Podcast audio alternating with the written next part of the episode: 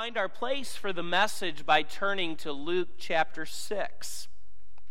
We are working through the gospel according to Luke, verse by verse.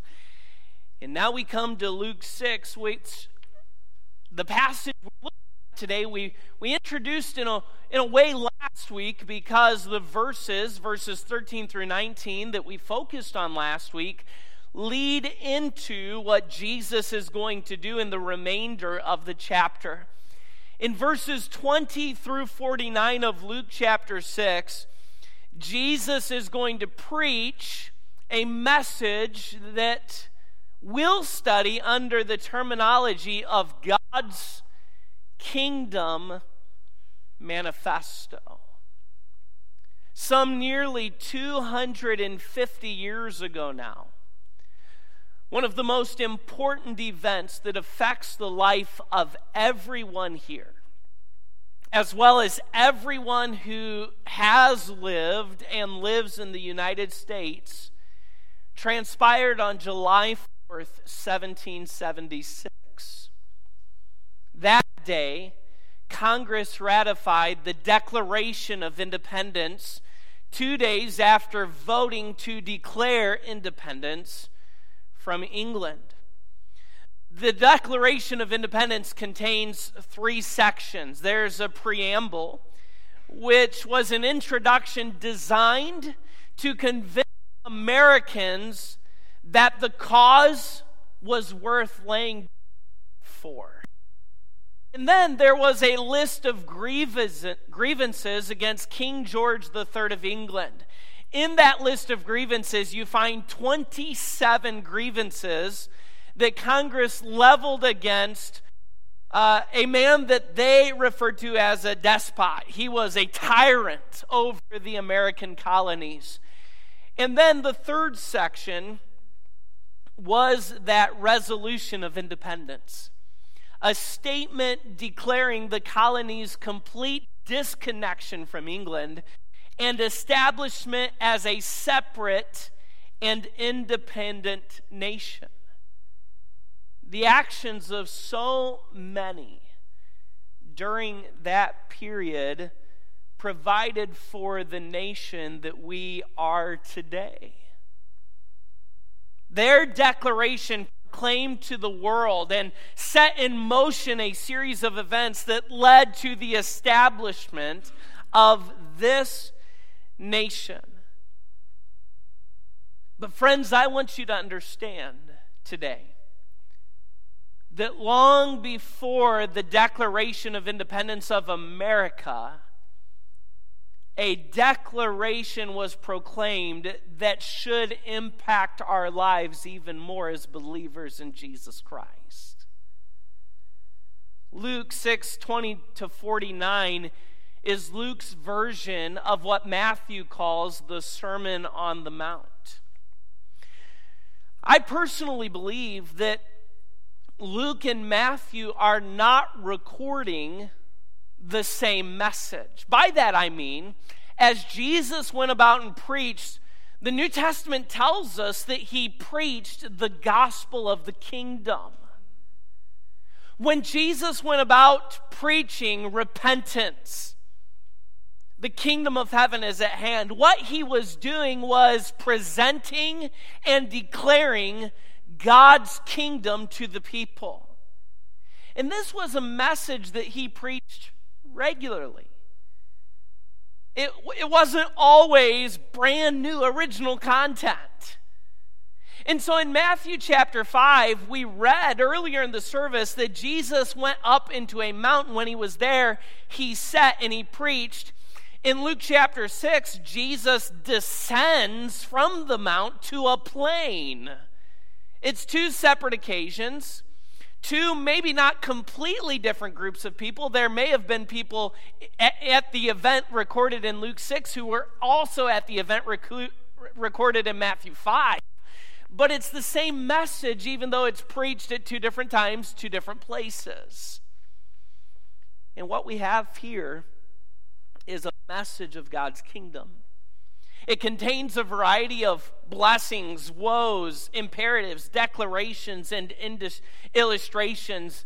it all works together for one main purpose to represent God's kingdom manifesto.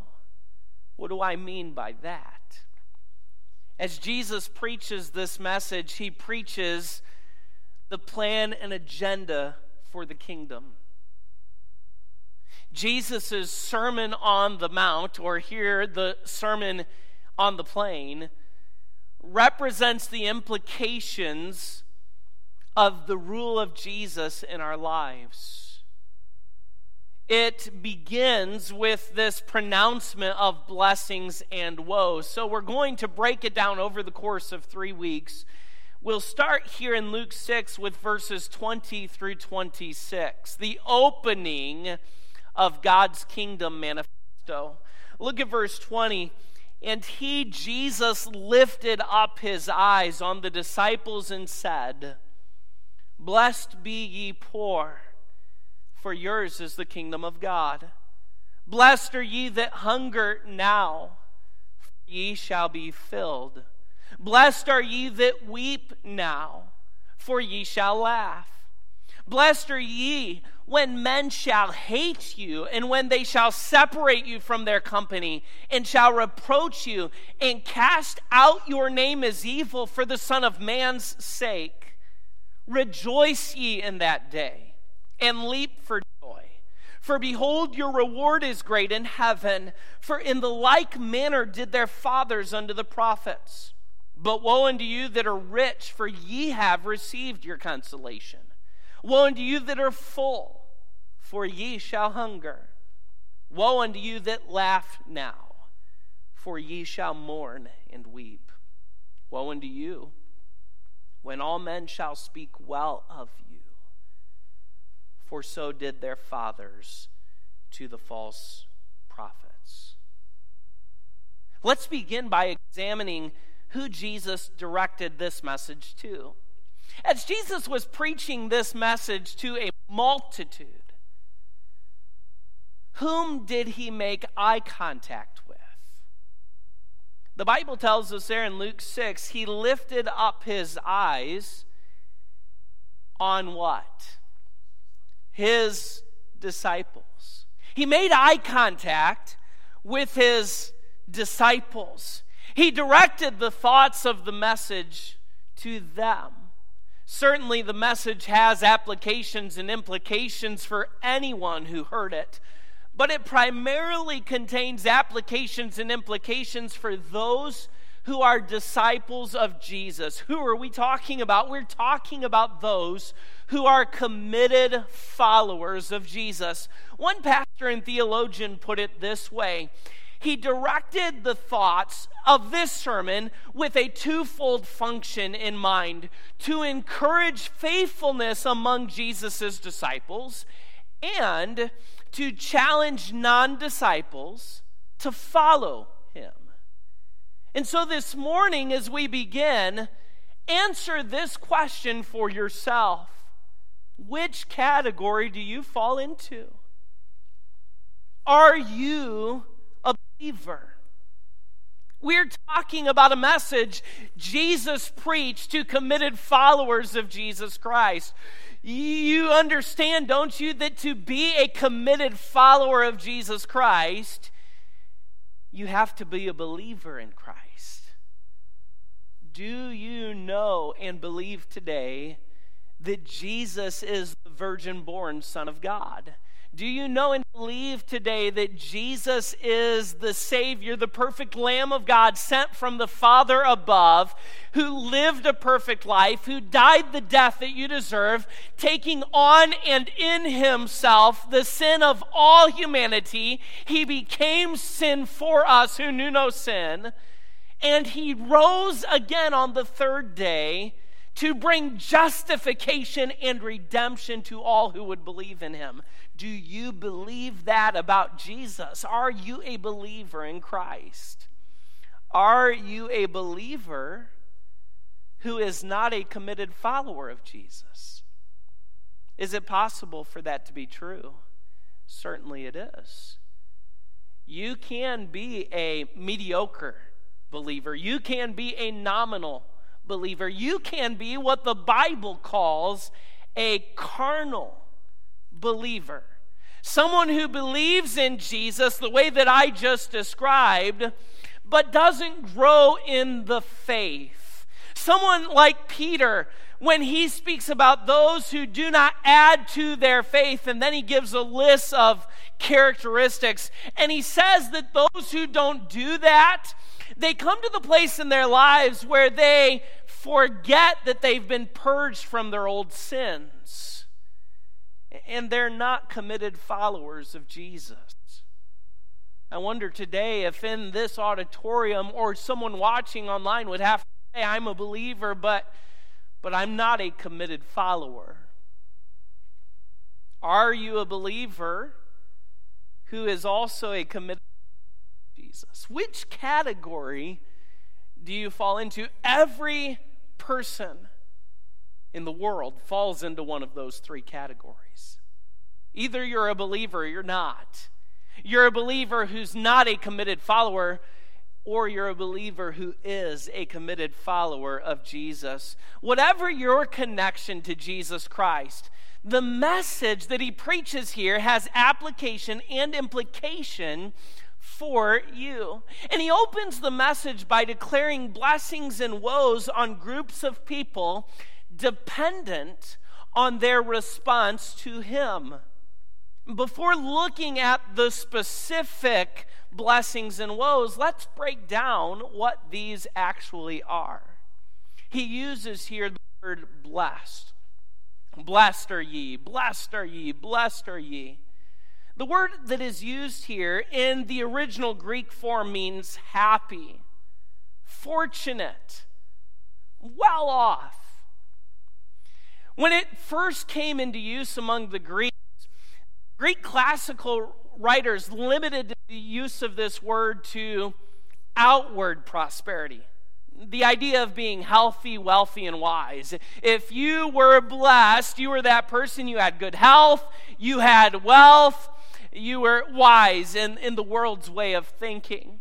A little later, in Greek usage, the, the Greek philosophers did incorporate a moral component to this word, but it still was attached simply to knowledge. And then, if you're blessed, outward prosperity. In other words, in Greek philosophers' mind, to be virtuous necessitated their idea of knowledge. Only a few could even have that, so only a few could be virtuous. Hence, only a few could be outwardly prosperous. But as it did with so many words, Christianity expanded the idea behind this word. To be blessed, in the simplest explanation, is to experience the joy that comes from knowing, believing, pursuing, and serving God. It's a joy that comes not from the circumstances of life, but from the recognition of God above all, in all, and through all. Exactly the way God was described by the Apostle Paul when he preached in the heart of Greek uh, philosophy, when he preached on Mars Hill in Athens. He spoke of a God who is not distant but is near to every one of us, who is above all, who is in all, and working through all. You see, when the believer who is a committed follower of Christ has that recognition of God, the circumstances of life cannot affect that inner joy because you and I know that even through the difficult, hard circumstances of life, God is near. He's in control and He's working through it all for our good and His glory. That's what it is to be blessed. The word woe translates a Greek word as far as its, its part of speech, it's actually an interjection. It, it was a word that represented an exclamation of grief or denunciation. And what Jesus is doing here is he's announcing the result of failing to live according to the agenda of God's kingdom. You see, you can be someone who's not a believer, and, and just naturally, the natural outcome of that is you aren't going to live according to God's kingdom agenda. You can be a believer in Jesus Christ, but not a committed follower of Christ. And in that place, you may not be living according to God's kingdom agenda. Those who are committed followers of Jesus Christ give evidence to the reality that Jesus is Lord and He rules in their lives, and they will be working toward living under the influence of and building God's kingdom. And as he pronounces those who are blessed and those who have woes pronounced over them, notice that they're set in contrast to each other. Verse 20 contrasts with verse 24. Verse 21a contrasts with verse 25a. Verse 21b contrasts with verse 25b. Verse 22 contrasts with verse 26. And then, right in the middle, Jesus provides a command and promise for those who experience what he speaks about in verse 22 specifically. But generally, it's for all those who live for the kingdom. And as we consider these four contrasts, we're going to attach a theme to them. And then the challenge for us is to reflect on how we need to respond to them today. You may have never trusted Jesus Christ as your Savior. We're talking about God's kingdom, what, what the Bible calls Jesus preaching the, king, the, the gospel of the kingdom. You need to understand today that God's kingdom is the only forever enduring kingdom. As I spoke briefly about our Declaration of Independence, as much as I am thankful for and pray, pray for our country, friends, the reality is the United States of America will not forever endure. It, it won't. The great kingdoms of the past uh, across this world have not forever endured.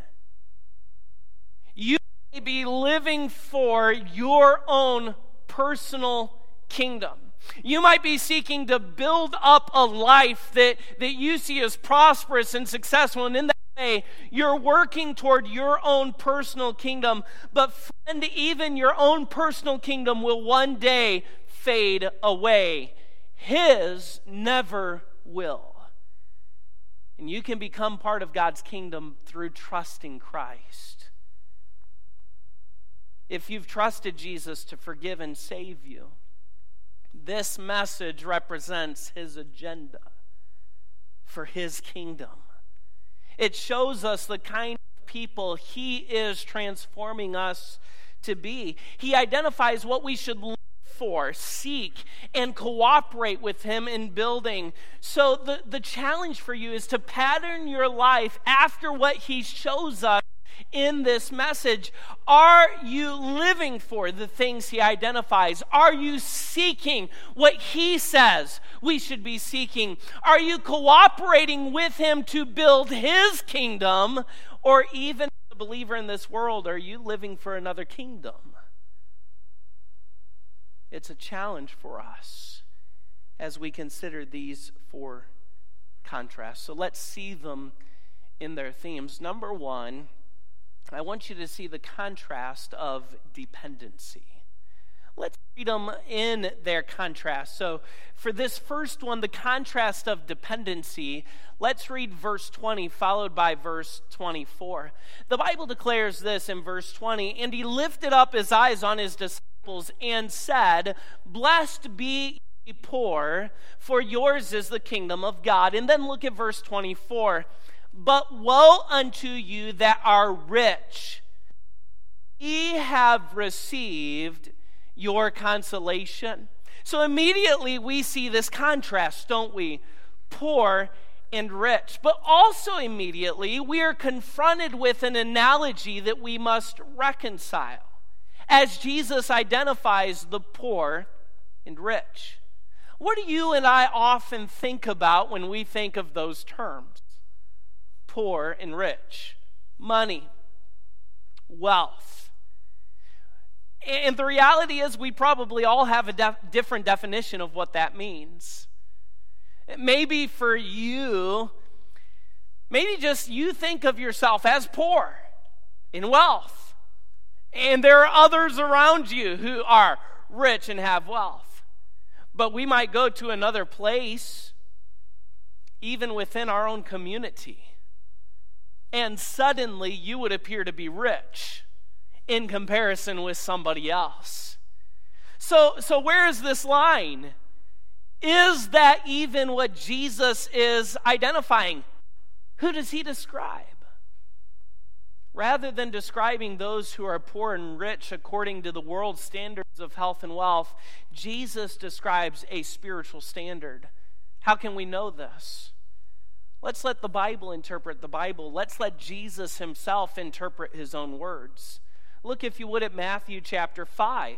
Again, same message preached at a different time and in a different place but the same message. Matthew 5, verses 1 through 3. And seeing the multitudes, he went up into a mountain. And when he was set, his disciples came unto him. And he opened his mouth and taught them, saying, Blessed are the poor. Oh, there's an addition here, isn't there? Blessed are the poor, what? In spirit. For theirs is the kingdom of heaven. The contrast represents the difference between someone who recognizes his or her complete insufficiency in exchange for Jesus' all sufficiency. When Jesus speaks of being poor, he speaks of those who realize, I am spiritually bankrupt my sincerity, my zeal, my work, my resources are incapable of producing anything of spiritual value to myself or others. And when I recognize the truth of that, it drives me to depend on Him. That's why this is a contrast of dependency. Those who are poor, use the, the temporal analogy those who are poor, who, who don't have this world's wealth, who don't have what they need to take care of themselves, to, to sustain life, who can't just go out and get food and get clothing and get shelter, those who are poor in that sense must depend on someone else. Must depend on someone who will come alongside and help to meet those needs. But those who are rich, they don't have anything like that. They, they don't need dependence on someone else to care for their needs. They don't need that help in that way. Spiritually speaking, it's the same. Those who are poor recognize they are insufficient in and of themselves and that they need what Jesus offers. After conversing with a wealthy man who came to him asking about the kingdom, Jesus spoke these words to that wealthy man. Mark 10 23 to 25. And Jesus looked round about and saith unto his disciples, How hardly shall they that have riches enter into the kingdom of God? And the disciples were astonished at his words. But Jesus answereth again and saith unto them, Children, hard it is for them that what? Trust in riches to enter into the kingdom of God. It is easier for a camel to go through the eye of a needle than for a rich man to enter into the kingdom of God. Notice, it's not ultimately about being poor or rich that was the issue. It was where is your trust? What are you depending on? In making that statement, Jesus indicated that that wealthy man who came to him was trusting his riches. That's what he was dependent on. And Jesus said, Those who are rich in this world have a challenge of depending on someone even in a spiritual sense because that's where they find their trust, their dependence. To be poor is to recognize you're spiritually bankrupt. There's nothing in you, nothing you possess, nothing you can give, and nothing you can do to make you worthy of being God's child or add to Him.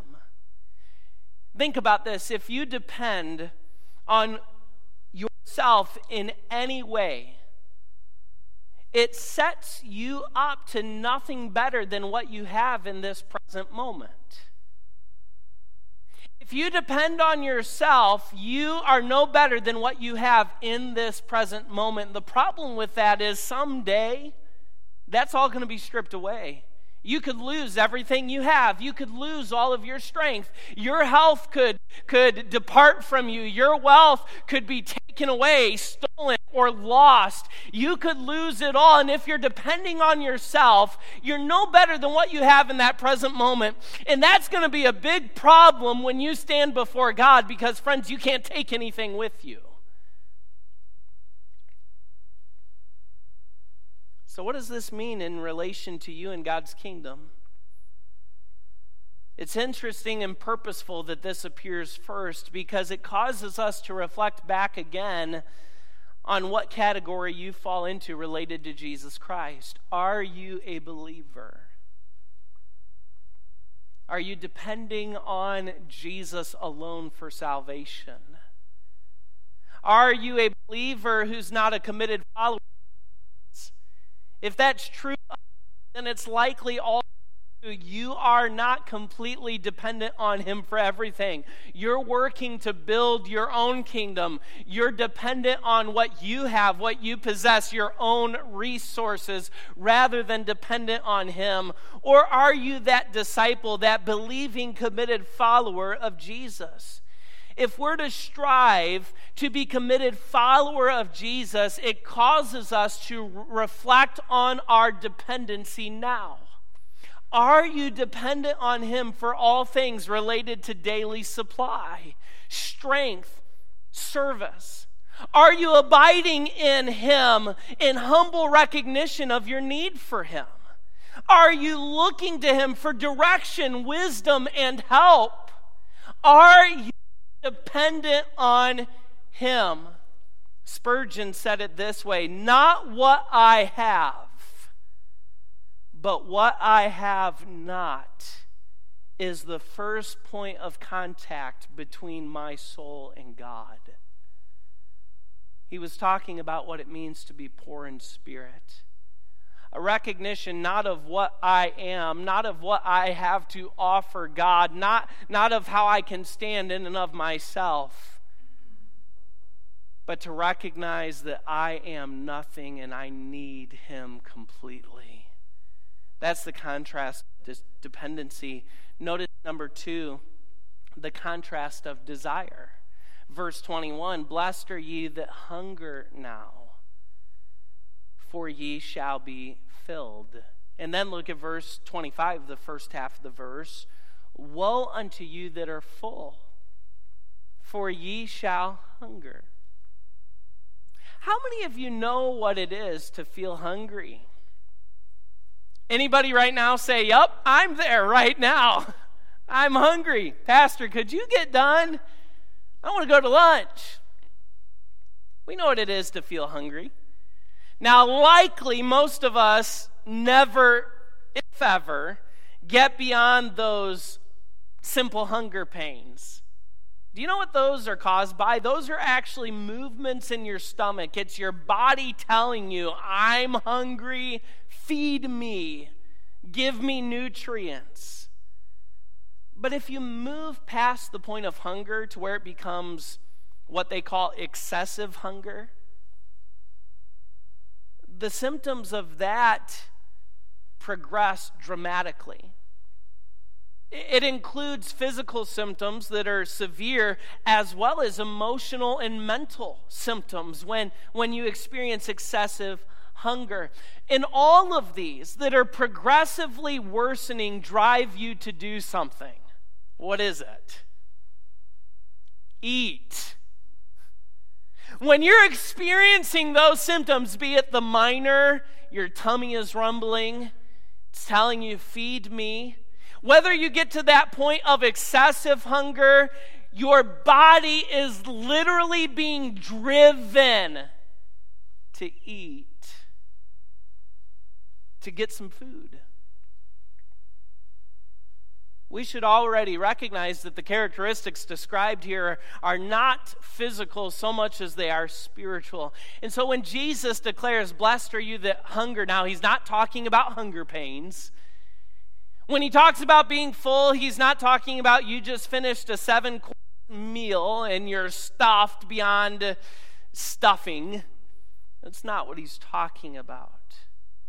When Jesus declares this, he, he's talking about something much deeper. In Matthew 5 6, Matthew records it this way Blessed are ye, are they which do hunger and thirst after righteousness, for they shall be filled. Jesus here is talking about a desire. Hunger represents need, appetite, desire.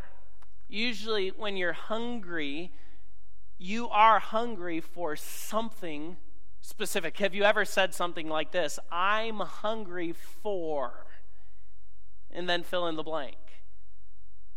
When it reaches that point of excessive hunger, people will literally hunger for anything that they can get.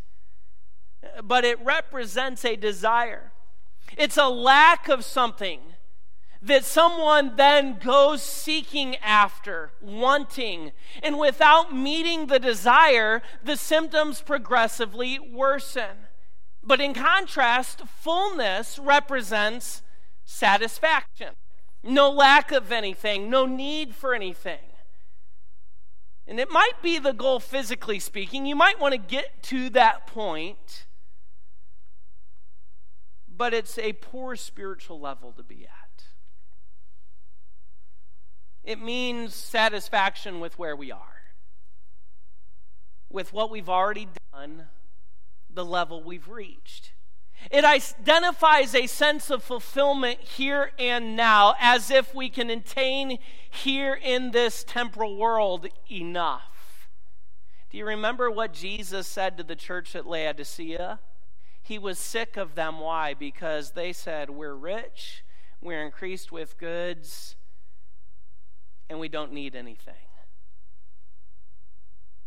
That's a poor spiritual place to be in life. In preaching a message, the Christian apologist and author C.S. Lewis once preached a message of glory. And in his introduction in the message, where he spoke about what it is to, to really glory in Christ and what it is to bring glory to God, he said, If we consider the unblushing promises of reward, in the staggering nature of the rewards promised in the Gospels, it would seem that our Lord finds our desires not too strong, but too weak. We are half hearted creatures fooling around with drink and sex and ambition when infinite joy is offered us like an ignorant child who wants to go on making mud pies in a slum because he cannot imagine what is meant by the offer of a holiday at sea. He, he says, we often are just too weak in our desires. We are satisfied with finding fulfillment in the things that this world has to offer us rather than striving for what God offers us and what He wants to bring to us. So, what are you hungry for? What do you desire? Is pursuing God as important to you as eating today? How sad it is that we can be satisfied to eat our three meals and be full and think we have need of nothing when God offers us a feast and we don't even hunger Are you just as motivated to pursue and obtain spiritual goods as you are to pursue and obtain the temporal things of this life? I have to be transparent. I struggled with writing this mess, part of the message in particular because even more than I'd like to admit, I crave the things of this world more than I crave pursuing God. God, help us to hunger for. Are you hungry in that way? Or are you full? I'm good, I'm satisfied, I'm good with where I am. Note, notice number three. I know we're getting short, but let's let's conclude. Notice the contrast of delight. Second half of verses 21 and 25, he says, "Blessed are ye that weep now, for ye shall laugh." And then he says, Woe to you that laugh now, for ye shall mourn and weep. In reference to this portion of the passage, C.H. Spurgeon wrote, I do not believe in the faith which has not a tear in its eye when it looks to Jesus. Dry eyed faith seems to me to be bastard faith, not born of the Spirit of God. Those are strong words. It seems to me when Jesus contrasts those who weep now with those who laugh now that two important ideas are at play. First, the idea of my response to sin is at play. Interestingly, a different Greek word translated mourn is used in Matthew's gospel. In Matthew chapter 5, Jesus says, Blessed are those that mourn. Here it's weep. It's not the same Greek word translated differently, it's actually two different Greek words. But what's interesting is that the Greek word used in Matthew 5 and the one used here in Luke 6:21 appear together in two New Testament passages. They appear in the same phrase in the same verse. One is here in verse number 25 where he does the contrast where he says uh, blessed or, or woe unto you that laugh now for ye shall mourn and weep but then the other one is found in James chapter 4, verse 9. Listen to what he says there carefully. Be afflicted and mourn and weep. Let your laughter be turned to mourning and your joy to heaviness. Why? Why would a New Testament penman command us to be afflicted, to mourn, to weep. Well, if you know the context of James chapter 4, you know that James is dealing with the issue of personal sin. He speaks to those who have wandered away, to those who have made a decision that is wrong, to those who have given into temptation and like the prodigal left his father, have walked away from God, be it for a long season of time or just in a moment of time. And he said, in response to your personal, be afflicted and mourn and weep. Can I ask you today, how does sin affect you? How are you impacted by your personal sin? Now, let me be very clear here. We should weep and mourn over the sin of the culture around us. I, I, I don't have to say it. It's no surprise to you that we're getting ready to embark on a month that is set aside to put sin on a pedestal. But, friends, can I tell you today that even more than I would mourn and weep over the sin of my culture that would do that, I should be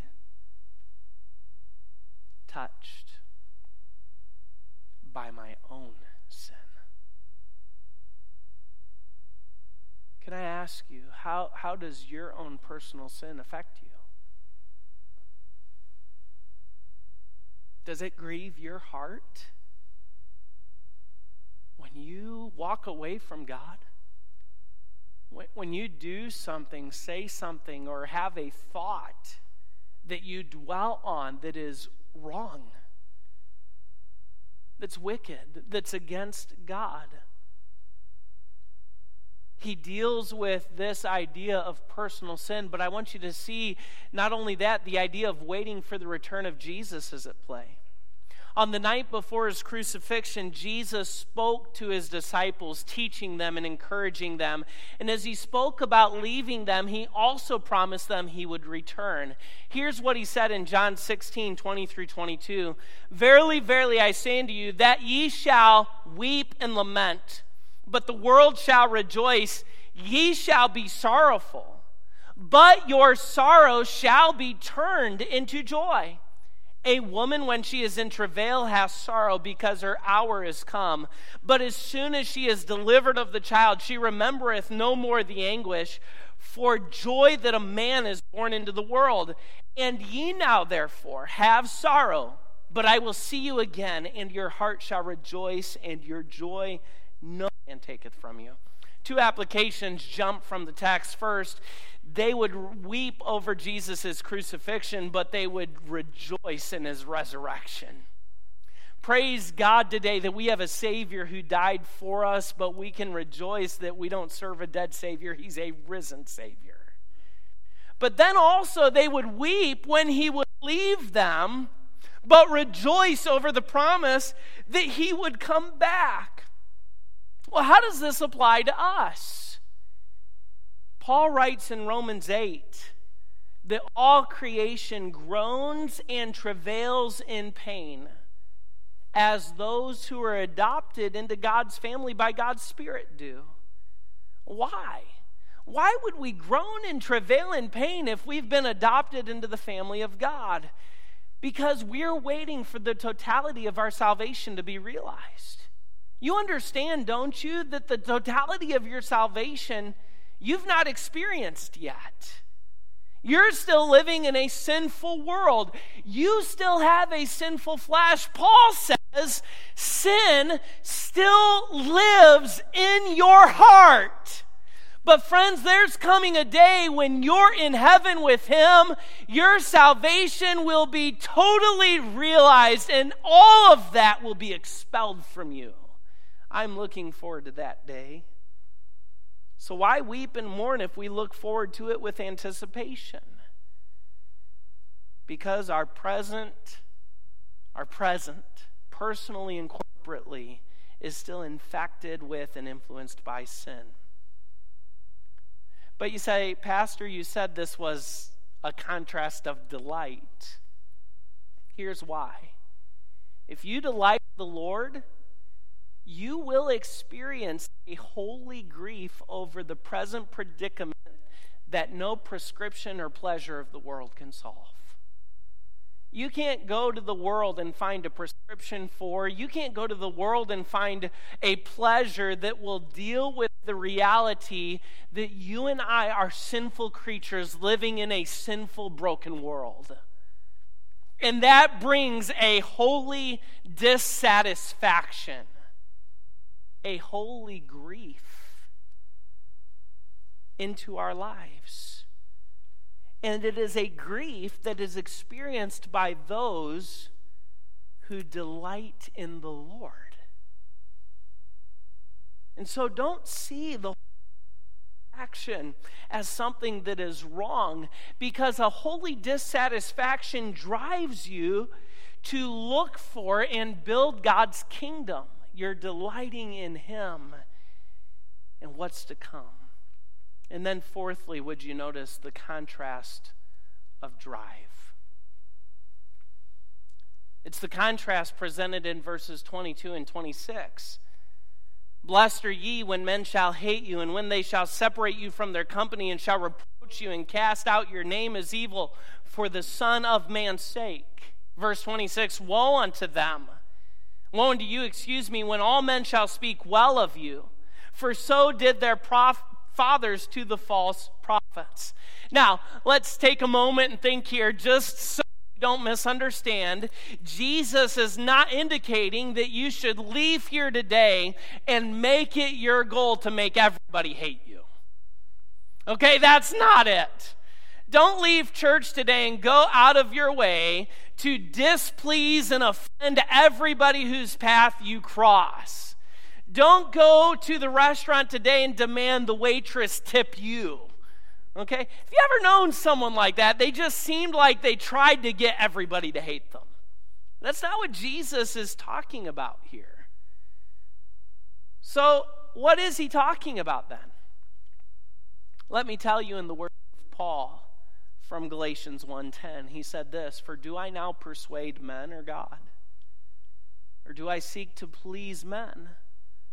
For if I yet pleased men, I should not be the servant of Christ." The main thought Paul presented was that the drive of his ministry was not pleasing others, but pleasing Christ. He, he was not driven by pleasing men.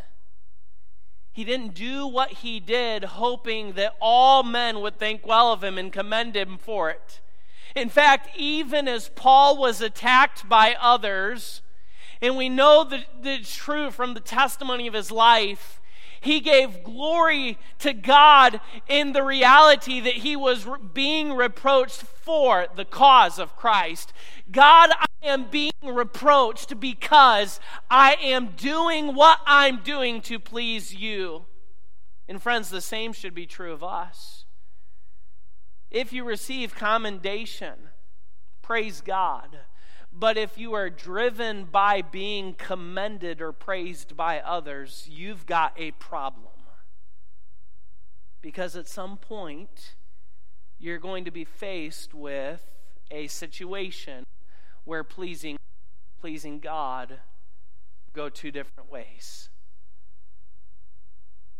And if your desire is to be praised by others, to please others,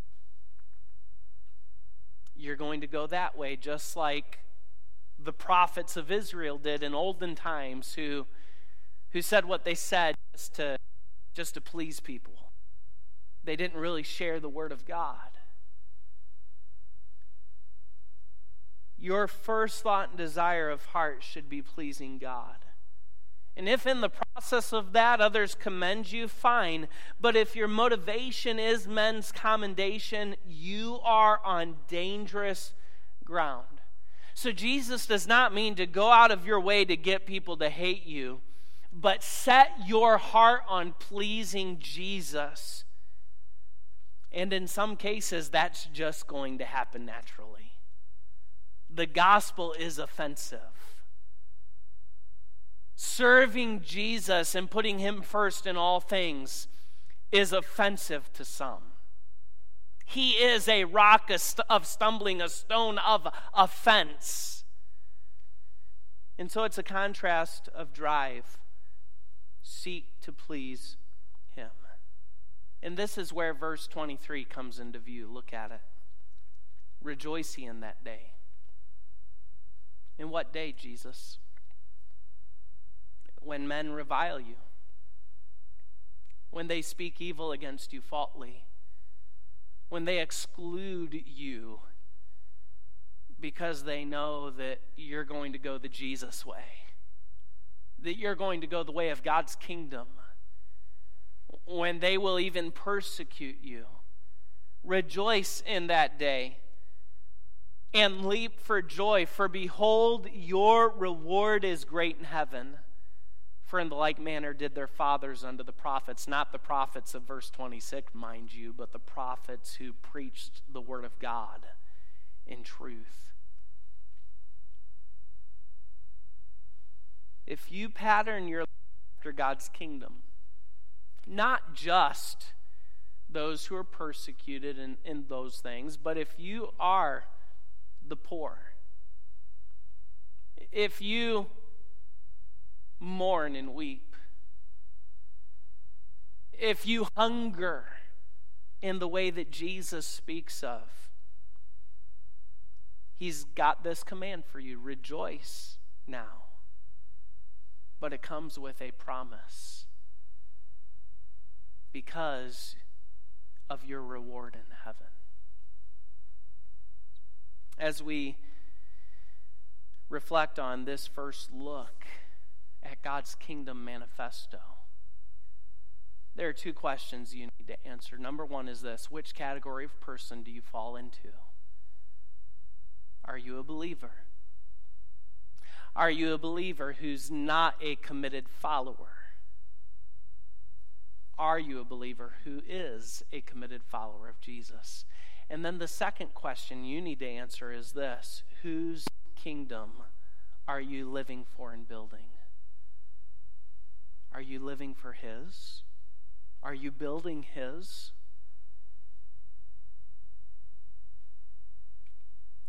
What is it that you hunger for? What do you depend on? Who do you delight in? What are you driven by? The answers to those questions will tell you whose kingdom you're living for and whose kingdom you're building.